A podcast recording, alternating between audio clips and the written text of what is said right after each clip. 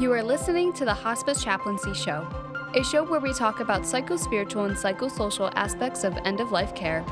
And now, here is your host, Saul. Thank you very much for joining us on this episode of the Hospice Chaplaincy Show. I'm Saul Ebema.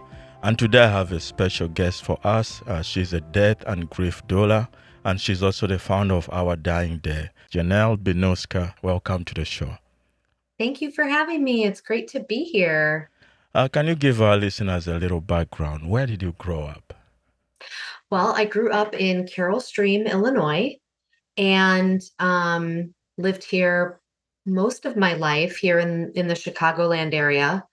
Um, after my husband and I got married, we did live out in San Diego for four years and then in Nashville for five years. Um, both uh, transitions definitely shaped both of our lives in terms of getting into the world of um, death care. Uh, and then ultimately, we decided to come back to the Chicagoland area. Um, and we've been here for back here for about eight years. So you currently work as a death and grief doula. Could you define uh, what is a death doula? Yeah. So I think the easiest way for me to help people wrap their brains around this is um, you know, many folks are familiar at this point with what a birth doula does. And what a birth doula does is to help navigate the process for a birthing person. So they serve as an advocate in conversations between um, whatever the birthing person is pursuing in terms of their medical care. Um, they serve as a direct line of support to a birthing person and also to the family that's surrounding that individual as well as they go through that major transition of welcoming new life into the world. So, a death doula and a grief doula essentially serves in the same role, just at the other end of the spectrum, right? So, advocating for the dying person, um, helping them plan their final wishes, helping them wrap up, you know, their their loose ends in terms of oh the lot of checks and boxes that you know need to happen um, planning for their own funeral services um, envisioning what their own good death could be. You know with a birthing person a lot of times they'll come up with a birth plan of how they want to experience birth. Same thing with death and dying. Um, and then the grief doula part of it comes in too with the people who are left after the person has passed away yeah. and supporting them in their grieving process. Yeah. I find that people who work in this kind of business have a special reason why they do what they do. So what made you to begin to work as a death and grief doula? Well, there's many significant things that that led to this path for me, but a couple cornerstone moments in my life. One is that I am married to a funeral director and getting to witness what he does and be a support for him as he works in the death care industry really opened my eyes to how deeply meaningful this work is. Um, I have a, a, background in holistic health. I've done massage therapy. I've done um, a lot of nonprofit work. I've had my own nonprofit doing massage and nurturing touch services for the elderly. So I have kind of an affinity for for service work. Um, and so seeing what my husband does and figuring out what my offering could be in that space was definitely pivotal. I also had a moment, um, a dear friend of mine, my best friend actually, lost her husband very suddenly. It'll be three years in September since he's passed. And she enlisted the support of a grief doula after he had died. And it wasn't something that I was very familiar with until I saw her going through that process. And it was eye opening. It was truly, truly eye opening to see in what ways that individual could support her and learn more about all of the ways that a death and grief doula can support individuals um, going through the death and dying process and then the grieving process as well. If you've been listening to the Hospice Chaplaincy Show for a while, we interviewed Janelle's husband, Jim Benuska. Uh, I think it was in April 2020. uh, Yeah. at the height of the pandemic as a funeral director to talk about how the pandemic was affecting his work. Your work as a death and grief doula, how does it relate to your husband's work, or do you guys work together at the funeral home? We don't currently work together at the funeral home. Um, ideally, this would be a beautiful next step for us. And I think the ultimate goal is to have a full service death care offering where we are supporting individuals top to bottom. I think something that's very interesting about death and grief doula work, just like with birthing, you know, doula work, it exists to help fill the gaps. And I know, you know, your show obviously focuses a lot on hospice. Even with hospice, there are still gaps in what we can offer and ways we can support people. And I see that in the funeral industry as well. When my husband sits and makes arrangements with people, he has the list of information that he needs to get to be able to successfully do his job, which includes a lot of brass tacks things that isn't the love language part of it, right? Yeah. it's the it's the filing of the death certificate it's the preparing of the body it's the it's the things that need to get done but there's all these very important spaces that because he has to get those things done he has a little bit less time and capacity to support and be that bridge in these other areas so that's my very long way of saying what would be a beautiful vision is if death and grief doulas could work in the funeral home to help support in those other ways that funeral directors can't, to work with hospice organizations to step in and be a bridge and help in ways, you know, to, to fill those gaps. Um, so we don't currently work together, but that is the ultimate vision. and um, I know I mentioned, you know, in, in our conversation before we started recording that some of the challenges there is that there is still a lot of traditional mindset in the funeral care industry.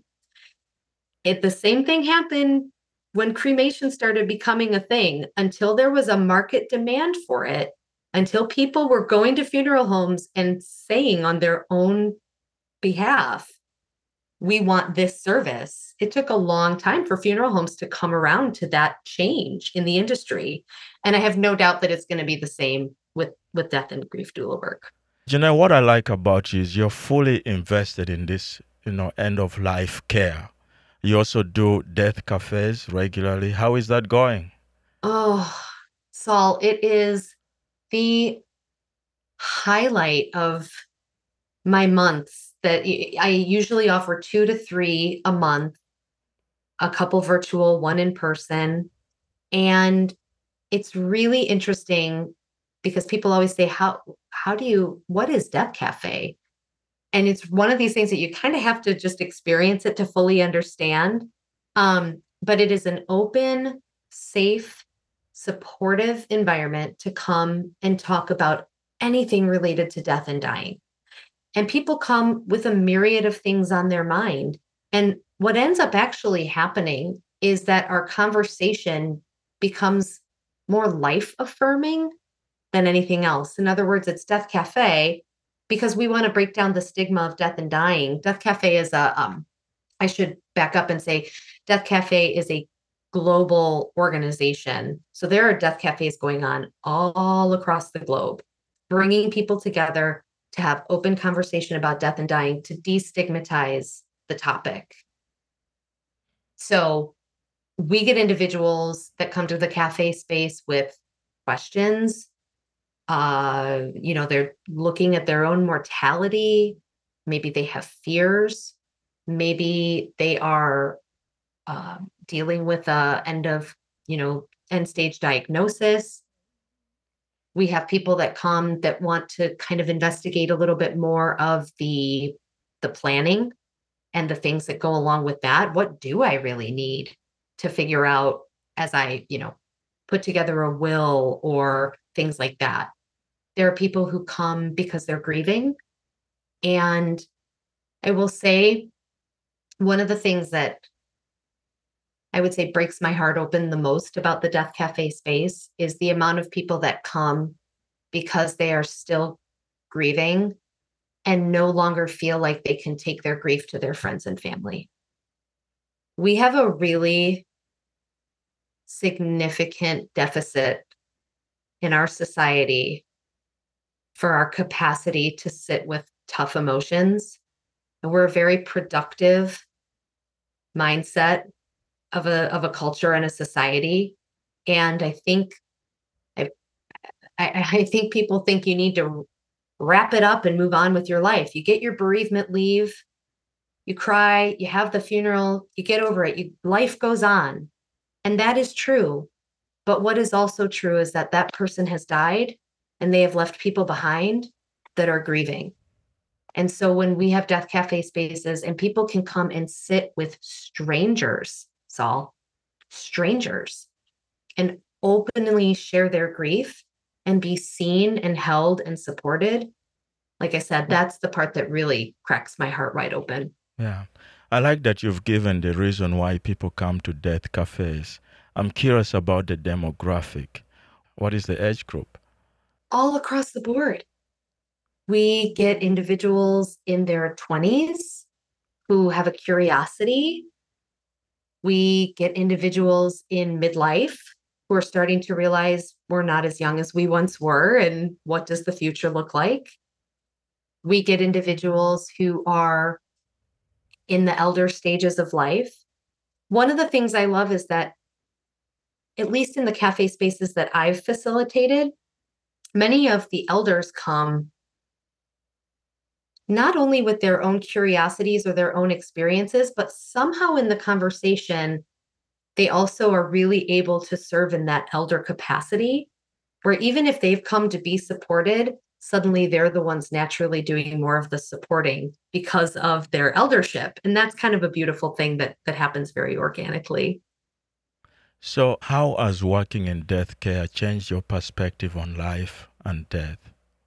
I am very much less fearful of it than i ever was a lot of what we talk about in the cafe space and a lot of what i experience in working with individuals as a death and grief doula is this the deep spiritual component of an individual's view of their own mortality.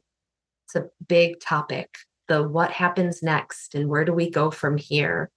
And it really puts the lived experience in check about what does this all mean and what am I doing while I'm here and what do I truly believe?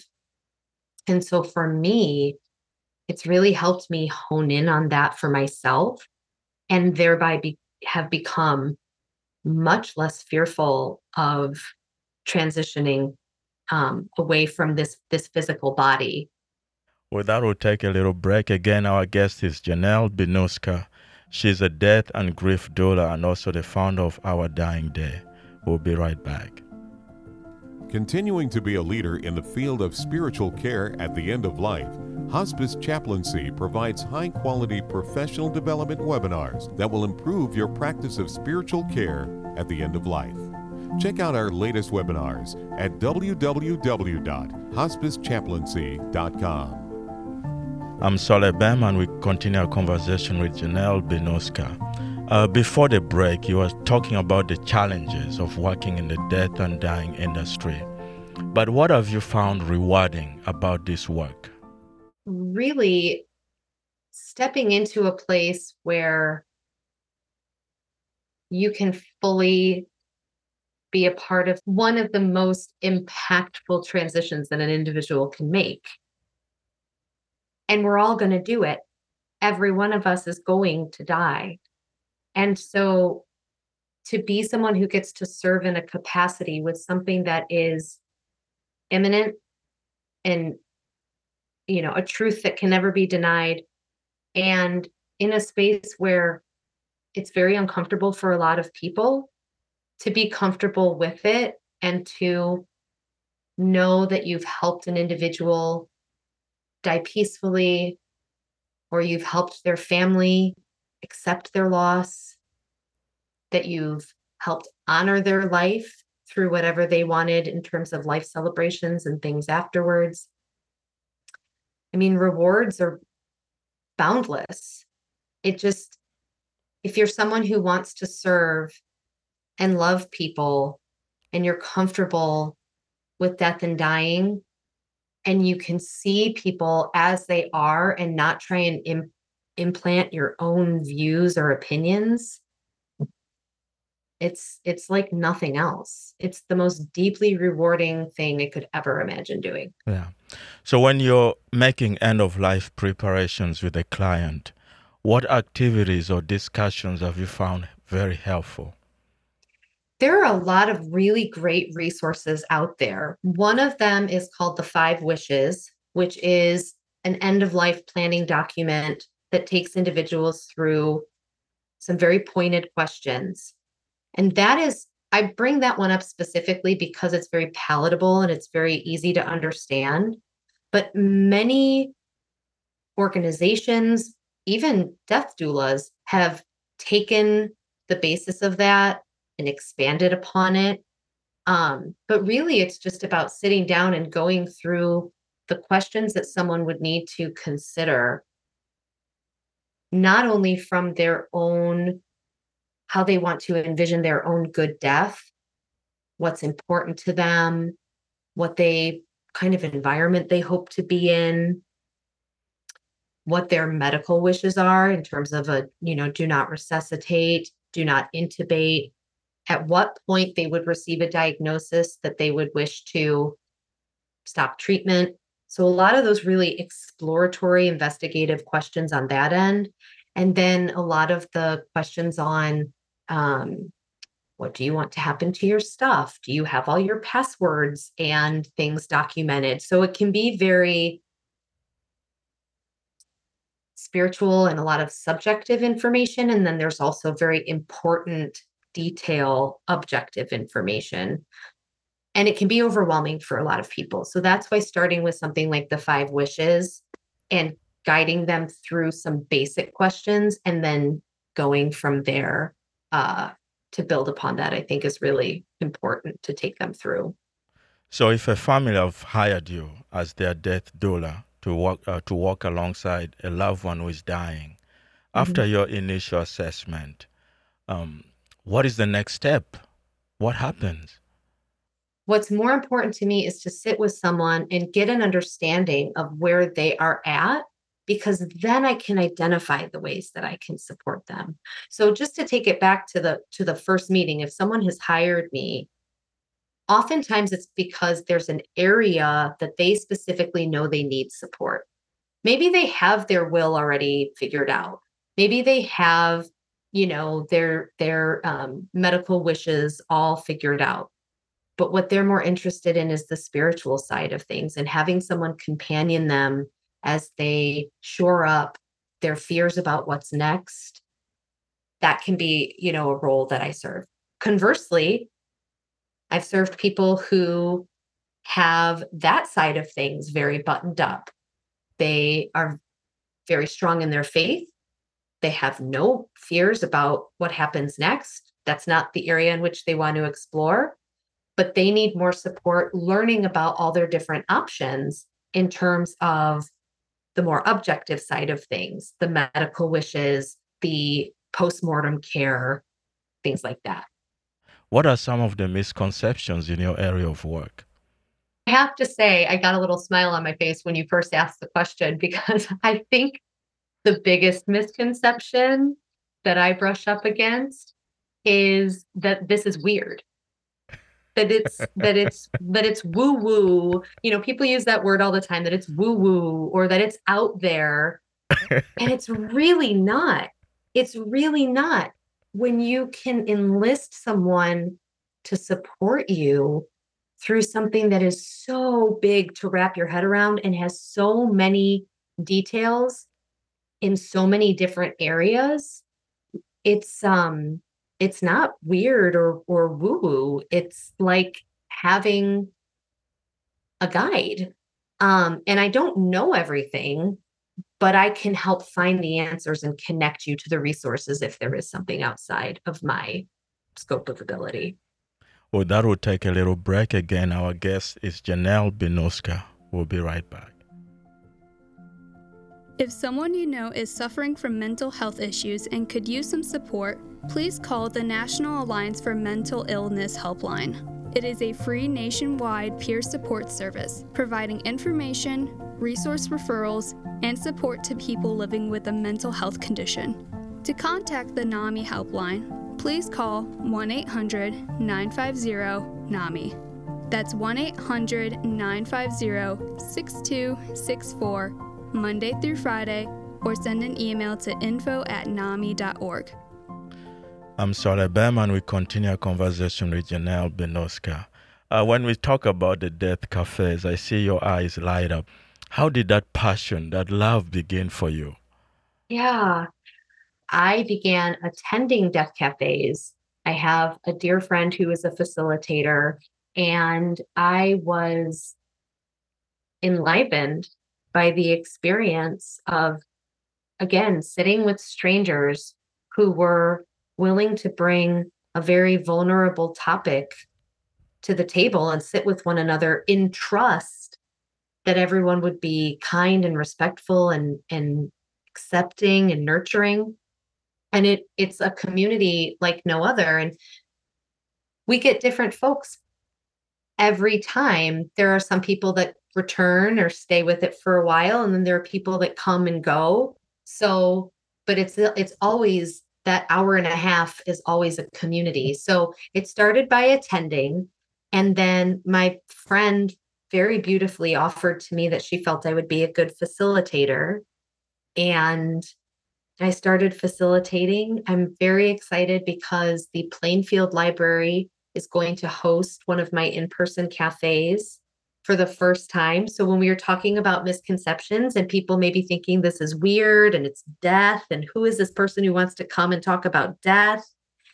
But the Plainfield Library has opened up their space in October for us to have an in-person death cafe and I'm so excited to see it in print on the library catalog and see it on the library website because this is the way that more people can join the conversation. Have you noticed an increase in societal awareness, at least in your area, since you're doing these um, opportunities of facilitation through death cafes?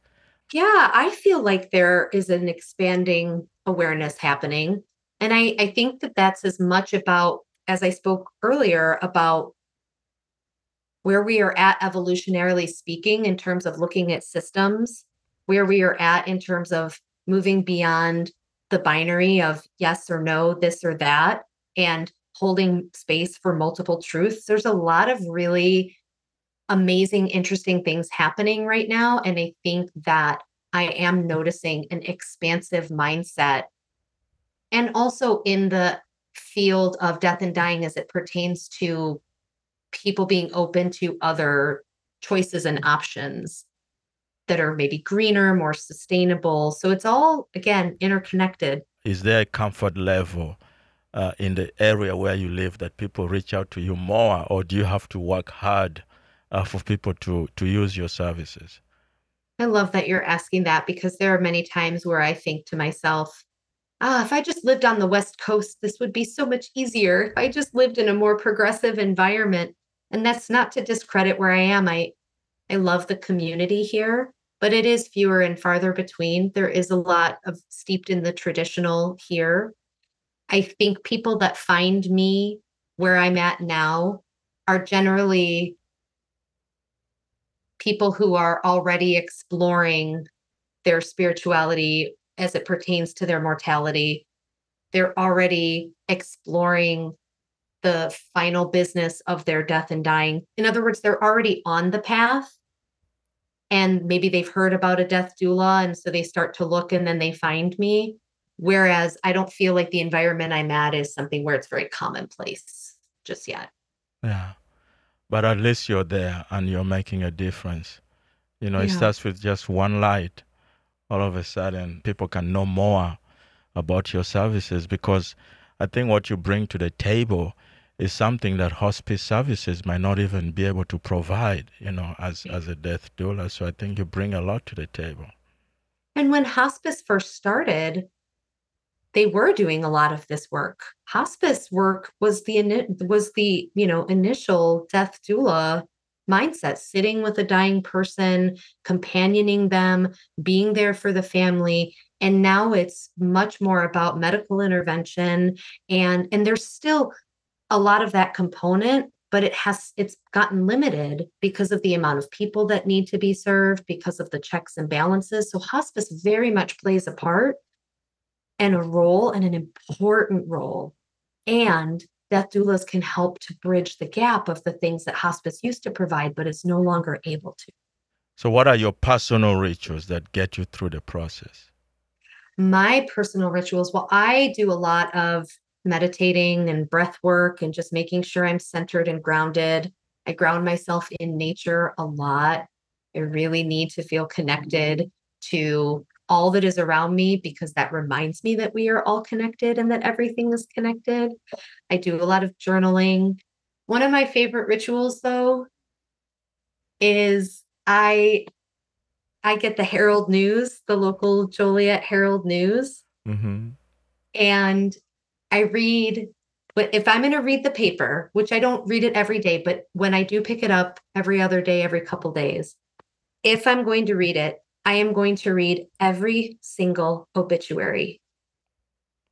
I won't glaze over any of them. I will read every single obituary because every single obituary honors a life. And it reminds me that someone lived, that someone has passed, that their life had meaning, and that there are people left behind who are grieving. What are your final thoughts? I'm just so grateful to have had this opportunity. You know, it's it's a challenging thing to put words to because it's so heart focused. I could tell you how it feels. I can it, it really is a physical sensation to not only do this work but to to mm. share this work and talk about this work. But sometimes that means it can be difficult to describe. So i'm grateful to you for allowing me the opportunity to uh, to put it into words as best as i could. Thank you for what you do.